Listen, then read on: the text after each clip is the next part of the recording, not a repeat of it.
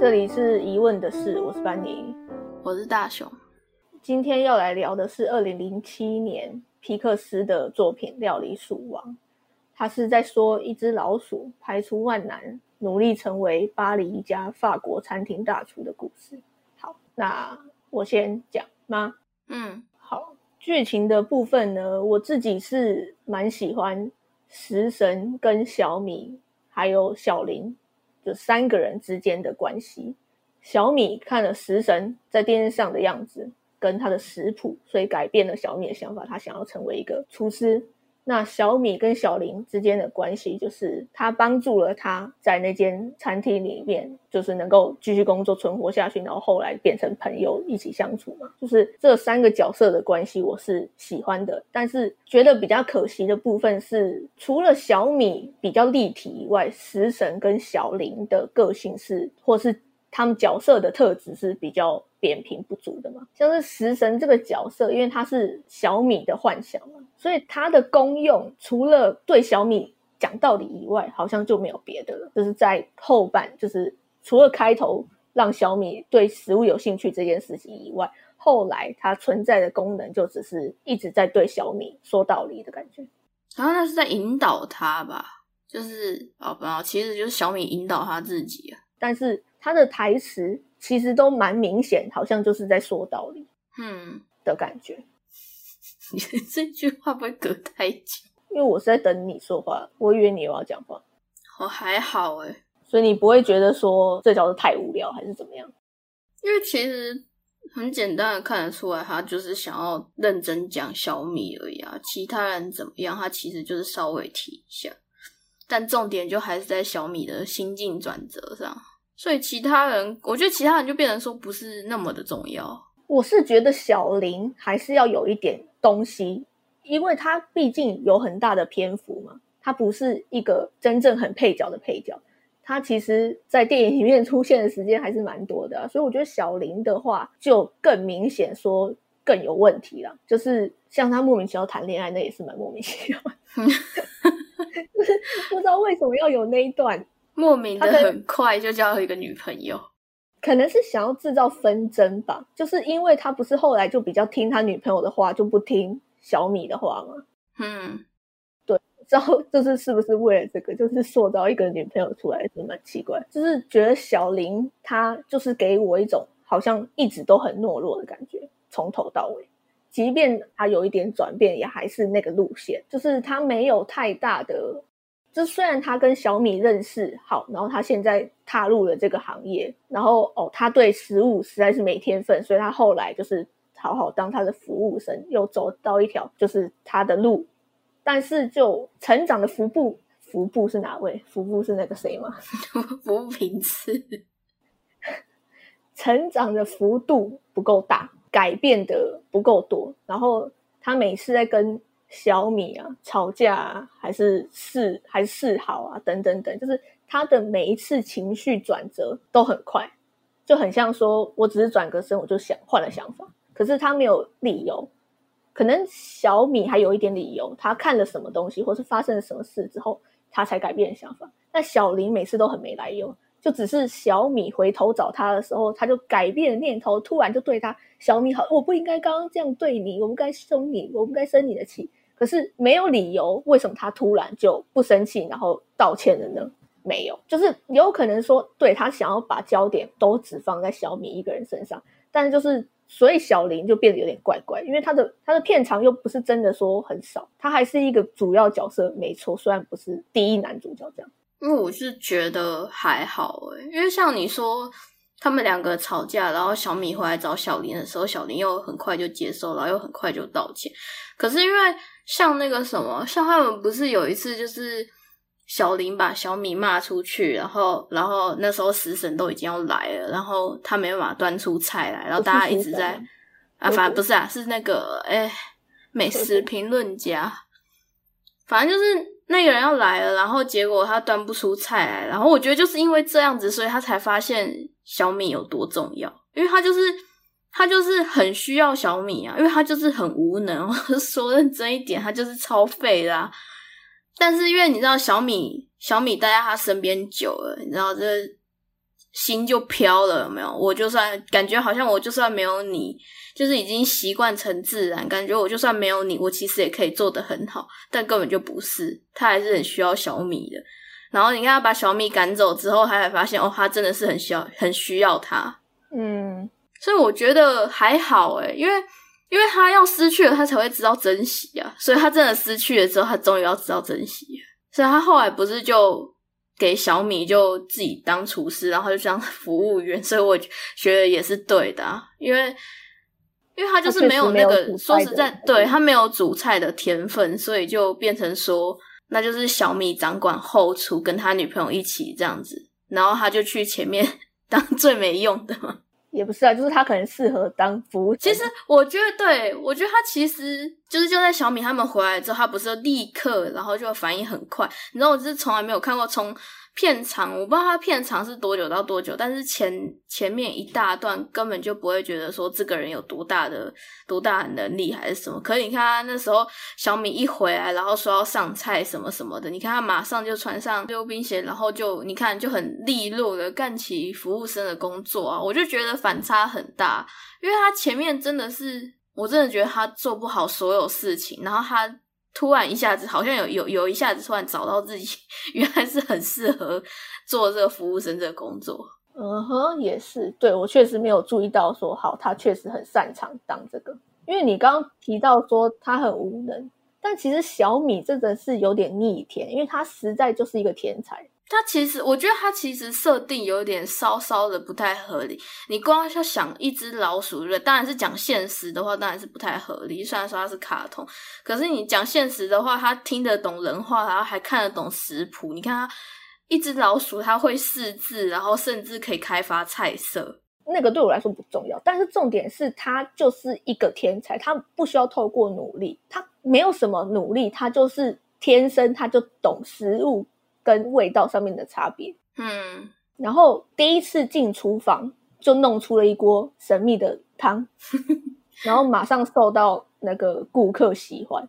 对，就是其实他是一个天才，我觉得这个也有一点，就是可能会缺少一点东西。如果你看得到他在成长的话，那一定是更感人啊，对不对？你说看得到他从不会到会吗？也不一定说不会到会，可能他本身就是比较有天分，然后到真的很厉害，可是他。不用小米，他这个角色塑造就是一个天才到不行的，因为大部分会吸引人或是比较感人的作品，一定是你能看到他改变了很多，你会觉得这个角色你更心疼他，或是觉得更为他鼓励，说哇你成长了很多，很棒。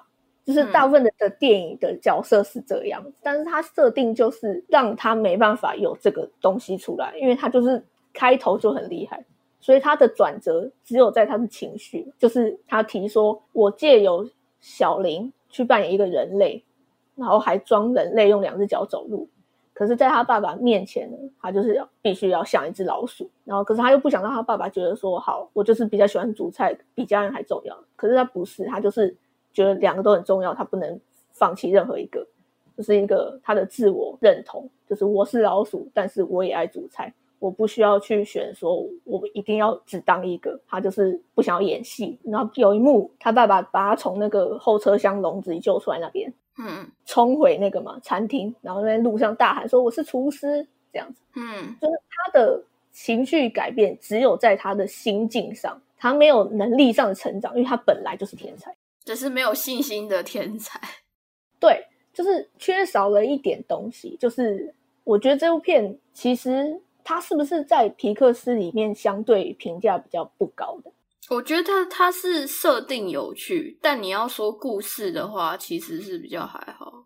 就是我的印象里，大家在谈论皮克斯的时候，好像不会讲说《料理鼠王》，就是比较少提到这部电影。我觉得有一部分原因就是他的故事里的东西，小朋友一定看得懂，但是跟其他皮克斯电影一样，比较大人也能够。觉得哦很棒的地方就比较少，嗯，对，像是讲道理的部分，好就交给食神，所以就是都很浅白，因为食神讲道理就是直接讲出来嘛，他没有什么隐隐不隐晦的，嗯，他就是直接讲给小米听嘛，所以他就是很直白的讲出来，然后没有太多的隐藏的含义啊，什么微博类的，就是很简单易懂的故事，可能会让人觉得说好像没有深度了。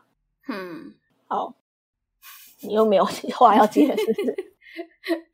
我说实在，我真的觉得还好。但我其实最喜欢看的那个一段是那个，就是他们厨师不都走了，然后后来老鼠接手那一段。我觉得我最喜欢看的就是那一段。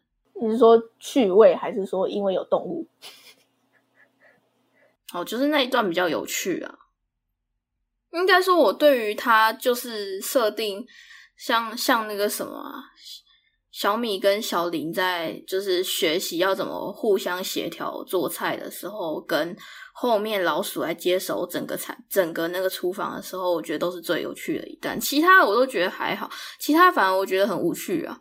通常都是有老鼠出现的时候，我才会觉得比较有趣。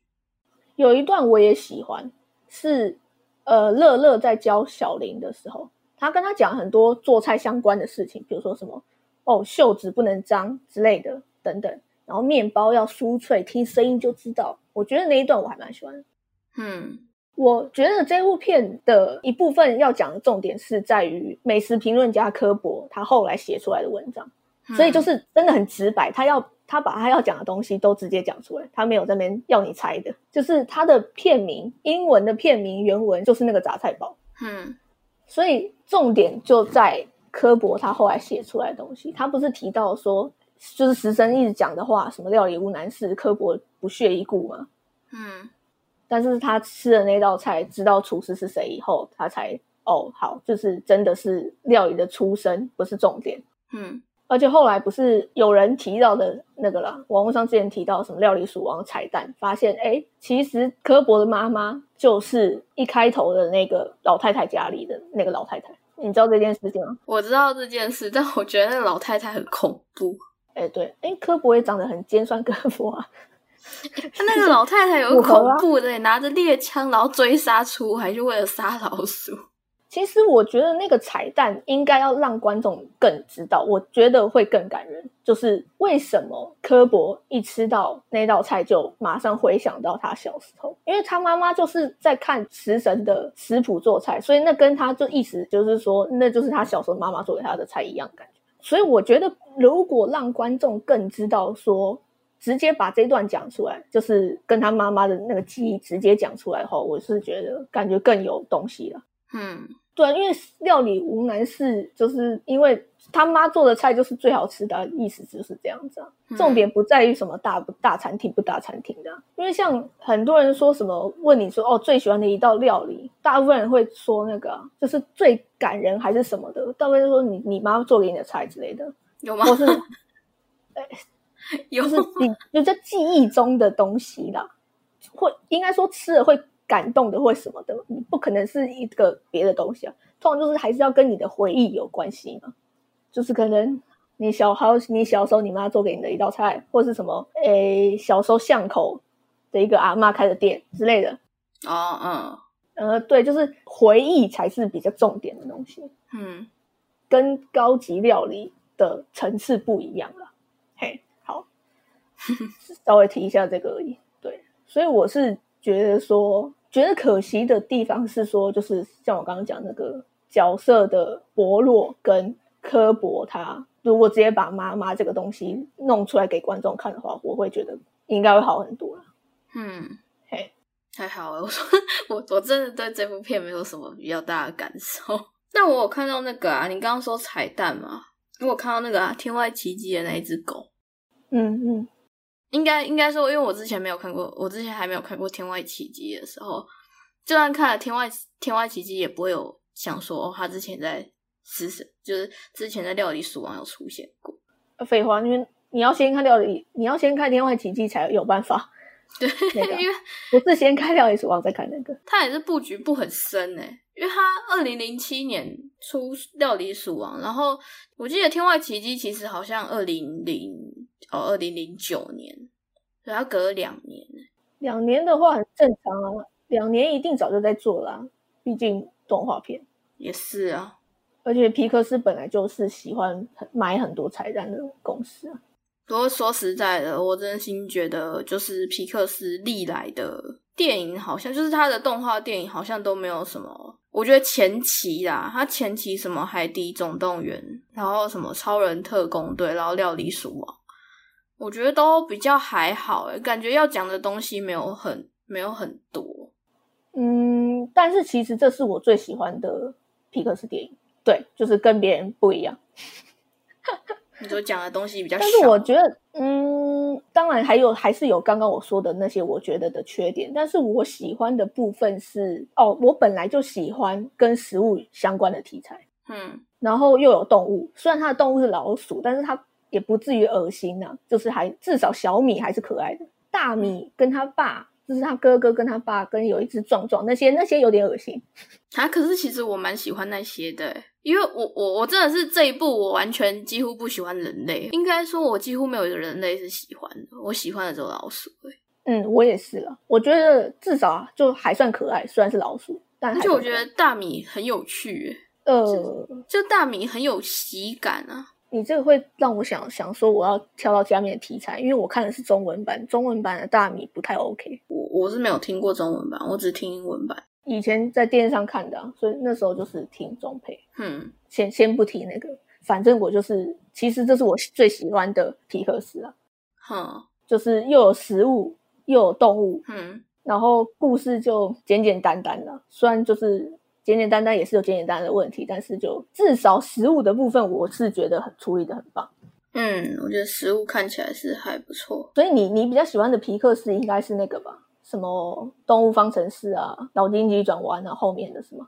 呃，其实我里面最喜欢的应该是瓦力吧。哦哦，其实其他的其他的我真的觉得还好。我我觉得瓦力有一点有一点，那时候好像瓦力刚出来的时候，其实好像蛮蛮红的，对不对？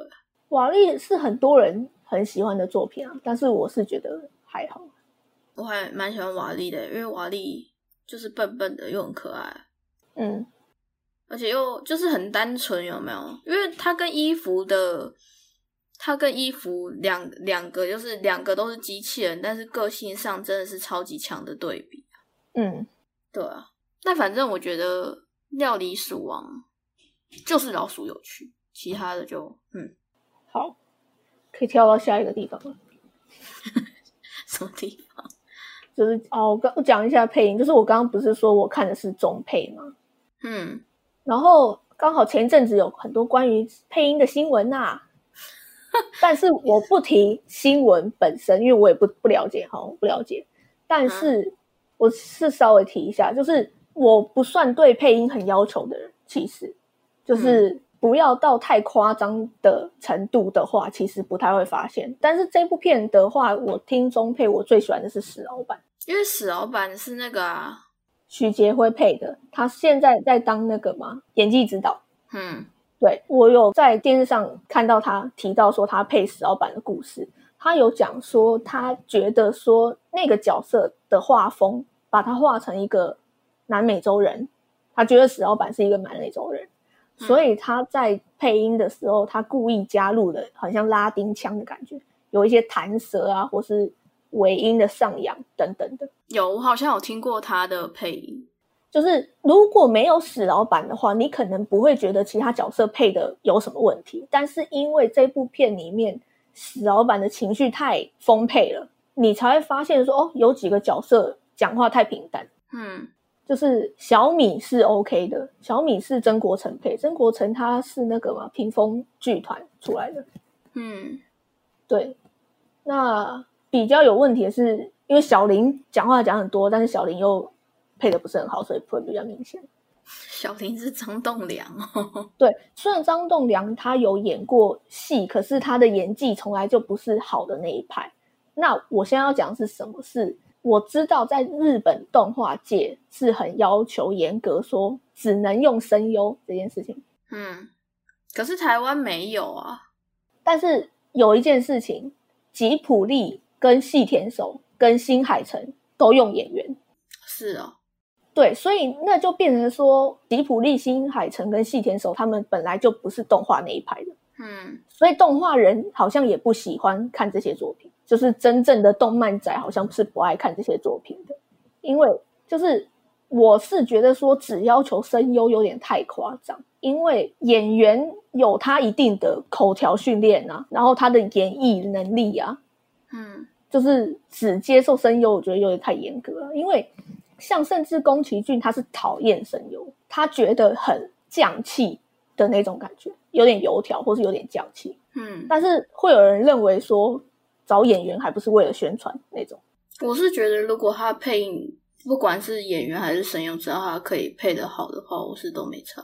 就是你说好找一个不会配音的人，那是有点夸张。但是我觉得演员也不至于到说就是完全是外行吧。我觉得演员还是有他能力啊，像是那个《玩具总动员》的啊嗯，胡迪不是汤姆汉克斯吗？哦，我我不知道。我听过他在电视上被访问的时候，有讲到他配音的事情。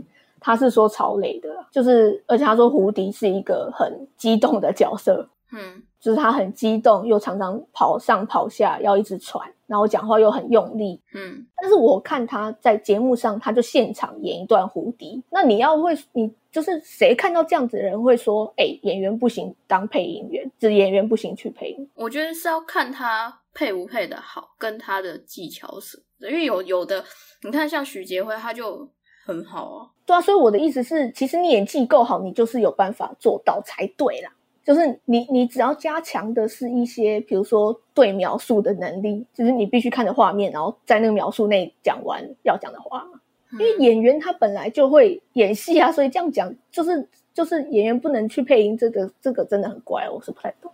嗯，好，但是因为我不是那个吼，我不是真正的动漫宅吼，那我觉得动漫宅是也没有在管这个啊，应该只有那个宫崎骏他们会觉得不太那个。有啊，日本的动漫宅不喜欢那个、啊，就是呃，我之前看的一个 podcast，他在讲一本书，是押井守如何评论吉普力的内容的书。然后那个 podcaster 讲说，就是押井守他就是那一派，只接受声优配音的那一派，所以他认为吉普力找演员的做法只是为了宣传，但是事实上。在日本明明声优也很红啊，那你怎么不会说你找声优是为了宣传？就我觉得说实在，就见仁见智，反正他们每个人想法都嘛不一样。对啊，就是日本那个对立很严重，要求很严格。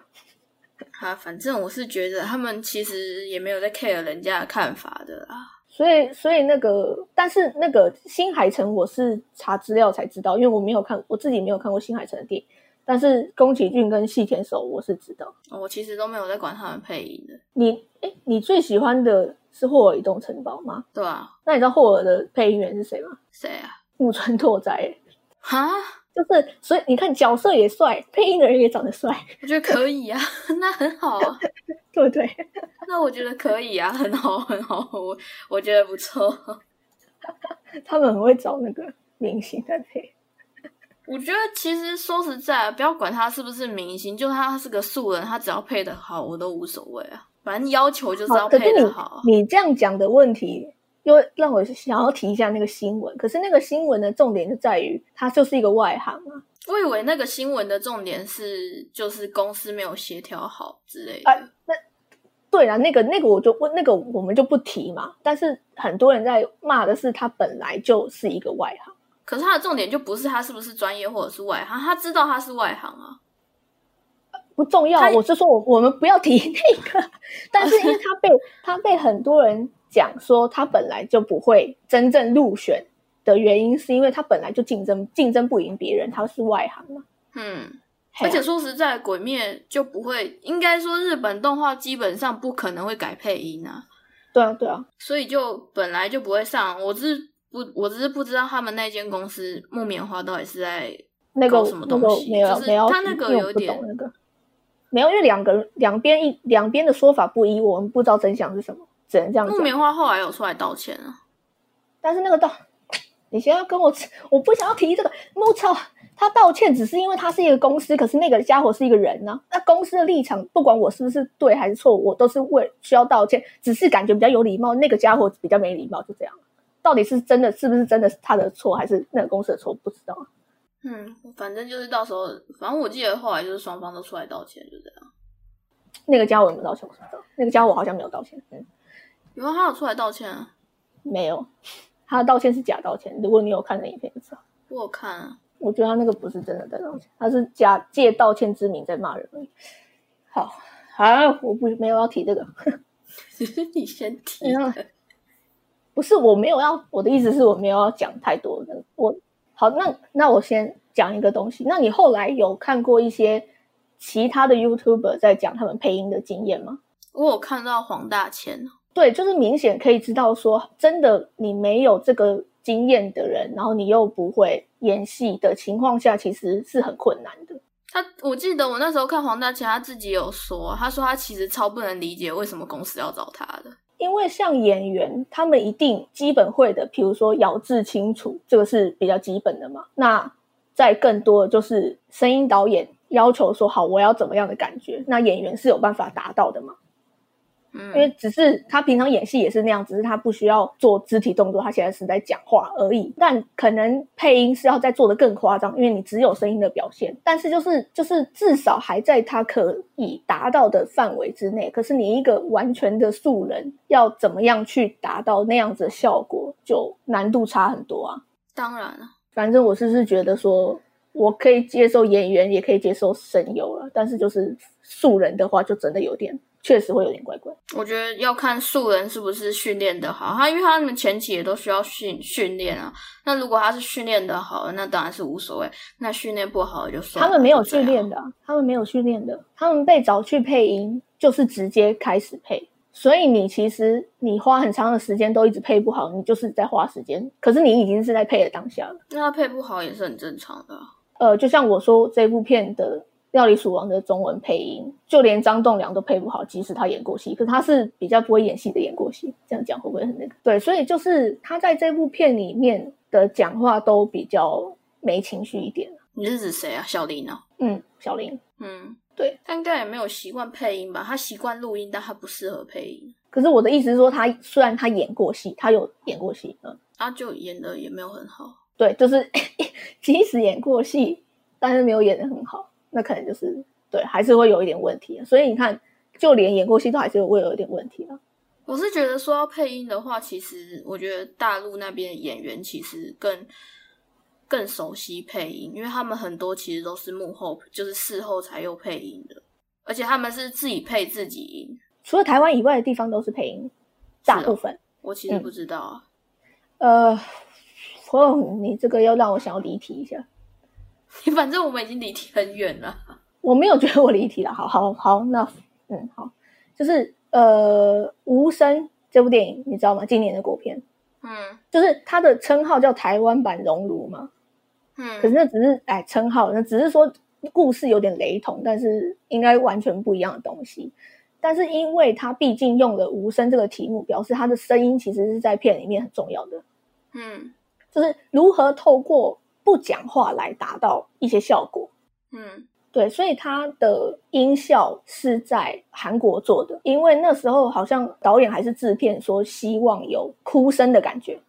嗯对，因为哭声韩国片嘛，嗯所以他们就是把音效这些东西带到韩国去做，可是发现说跟韩国的意见有很大的不同。那问题就在于说，因为台湾习惯的是现场的东西，比如说他希望有一些什么效果音，他可能就真的去搜那些音，嗯然后演员的台词也都是现场收的嘛。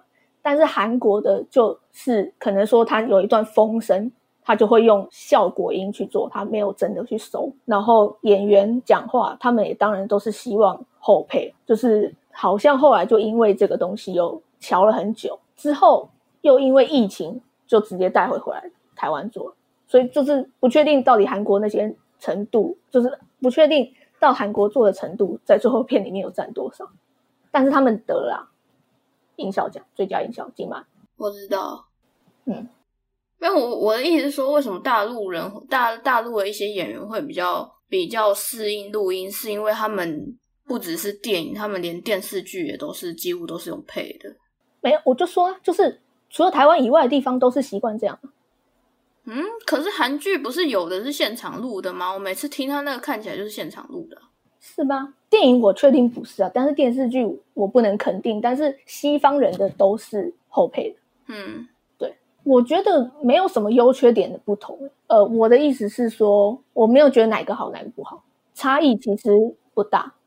嗯但是你刚刚提到说，你觉得中国的演员会配音这件事情，可是其实就像我刚刚提到，就是配音它动画的配音啦，它需要更夸张了，因为你没有东西去辅助你啊，嗯需要比平常的正常的演戏还要再刻意一点。其实嗯我刚刚提到说我喜欢跟食物有关的题材的电影嘛，那我自己是觉得说这样的电影有两点我觉得比较重要，一个是食物跟人的关系，第二个是食物至少要看起来好吃吧，就是你不管是演演出它哦吃的很幸福啊，吃的看起来很好吃的样子，或者是说制作的过程把它拍出来等等等等，我觉得至少要有这两点。但是我觉得《料理鼠王》的话，我觉得这两点都还算有做到。嗯因为我看过一部我最不喜欢的这样子的题材电影是《天才大厨》。那失败点就是说，他一直着重在男主角主厨他自己的心境，跟他为了他事业的坚持，比较不像是他为了食物做的坚持。嗯然后他的人跟食物也没有什么关联性，就没有说哦，我因为吃到这个食物而感动，完全没有这样子的东西出来。然后他拍摄的食物也不吸引人，因为它其实是一个很冷色调的一部片。那食物冷色调就是大家也知道，食物冷色调就看起来不好吃。嗯大部分拍食物都是比较黄光啊，就是比较暖色调啊、红啊，要有这些元素在里面。但它就是整整部片食物都看起来很不好吃，然后呢，它的景深浅到连食物整盘都看不见，就是一包一个荷包蛋，好像只看清楚蛋黄，看不清楚蛋白的那种程度。哈对，因为拍食物浅景深很正常，可是它浅到就是看不清楚整道菜，嗯，对，就是大失败的一部片。我好像没有看过什么食物的电影，你不是看过《五星主厨快餐车》没有，啊？是哦，我以为你看过那部片。那我部片只有看过简介而已啊，可是我没有看过电影本。那部片我想看还没看。我之前还看过一部《美味关系》，也是处理的比较好的，嗯就是食物跟人的关系，食物又看起来好吃，基本上就已经做到这部片的重点了。失败的真的是很夸张，铁菜大厨，可恶！讲你是对他有很大的期待，是不是？因为我觉得我看一部跟食物有关的电影，至少食物要看起来好吃，我觉得这是很低限度的要求，诶，很难达到吗？也没有吧。我是很喜欢看，比如说什么料理节目，可能综艺节目里面煮菜的过程那些，我都是很爱看的人。可是就连那些都能够把食物拍的好吃，就是要把食物拍的好吃是很基本的要求了。我觉得第一题的好一回没关系，我们来打分的环节，十分满分，你是这样超低是不是？嗯，我在想要给他六分还是七分，好，你没话说还还可以有六七分哦。因为说实在，我真的是真心是喜欢他的设定而已，然后跟他对那些就是老鼠的刻画，但是就是剧情本身，我实在是没什么兴趣。其实，所以是六分还是七分？好啊，给他七分好啊，因为他老鼠身上的毛实在是做的蛮好的。嗯，对，它包括被雷劈啊、撕掉啊，那些都很强哎、有，我那时候，你知道，我那时候看到被雷劈，它不是就大特两只老鼠在那边，那个就是湿淋淋的，然后又又又又被劈，然后毛炸掉嘛。然后看到那个大米，它的肚子不在呼吸，然后就有起伏，你就看到那个毛也跟着那边起伏起伏，就觉得超强的。它从毛怪开始就很厉害了。我觉得他们真的是很擅长做毛茸茸这种东西。好，给他七分。好像有为了毛怪研发出一个新的技术，然后后来就一直更新更新。反正就对，就是七分。我觉得因为他们的特效真的是做的还不错，所以给七分。如果没有特效的话，大概就六点五。